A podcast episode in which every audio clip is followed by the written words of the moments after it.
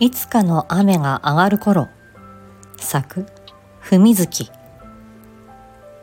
この優しい軒下にあなたがやってきたのはいつだったか。互いにシャツをかぶせ合って雨漏りを避けてきましたね。滴る雫と頬を伝う涙を拭えない様を愛しいと両手で包んでそうしてにっこり笑うあなたと離れるのが惜しくて惜しくて。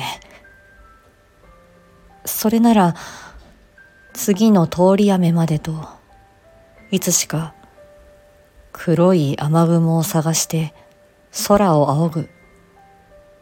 引き返すには遠すぎて新たな道を見つけるには臆病になりすぎた。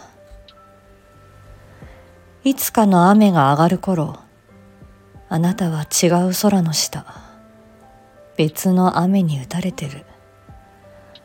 その痛みを思うと晴れ上がった空に再び雫が落ちてきて私は今も涙を拭えないでいる。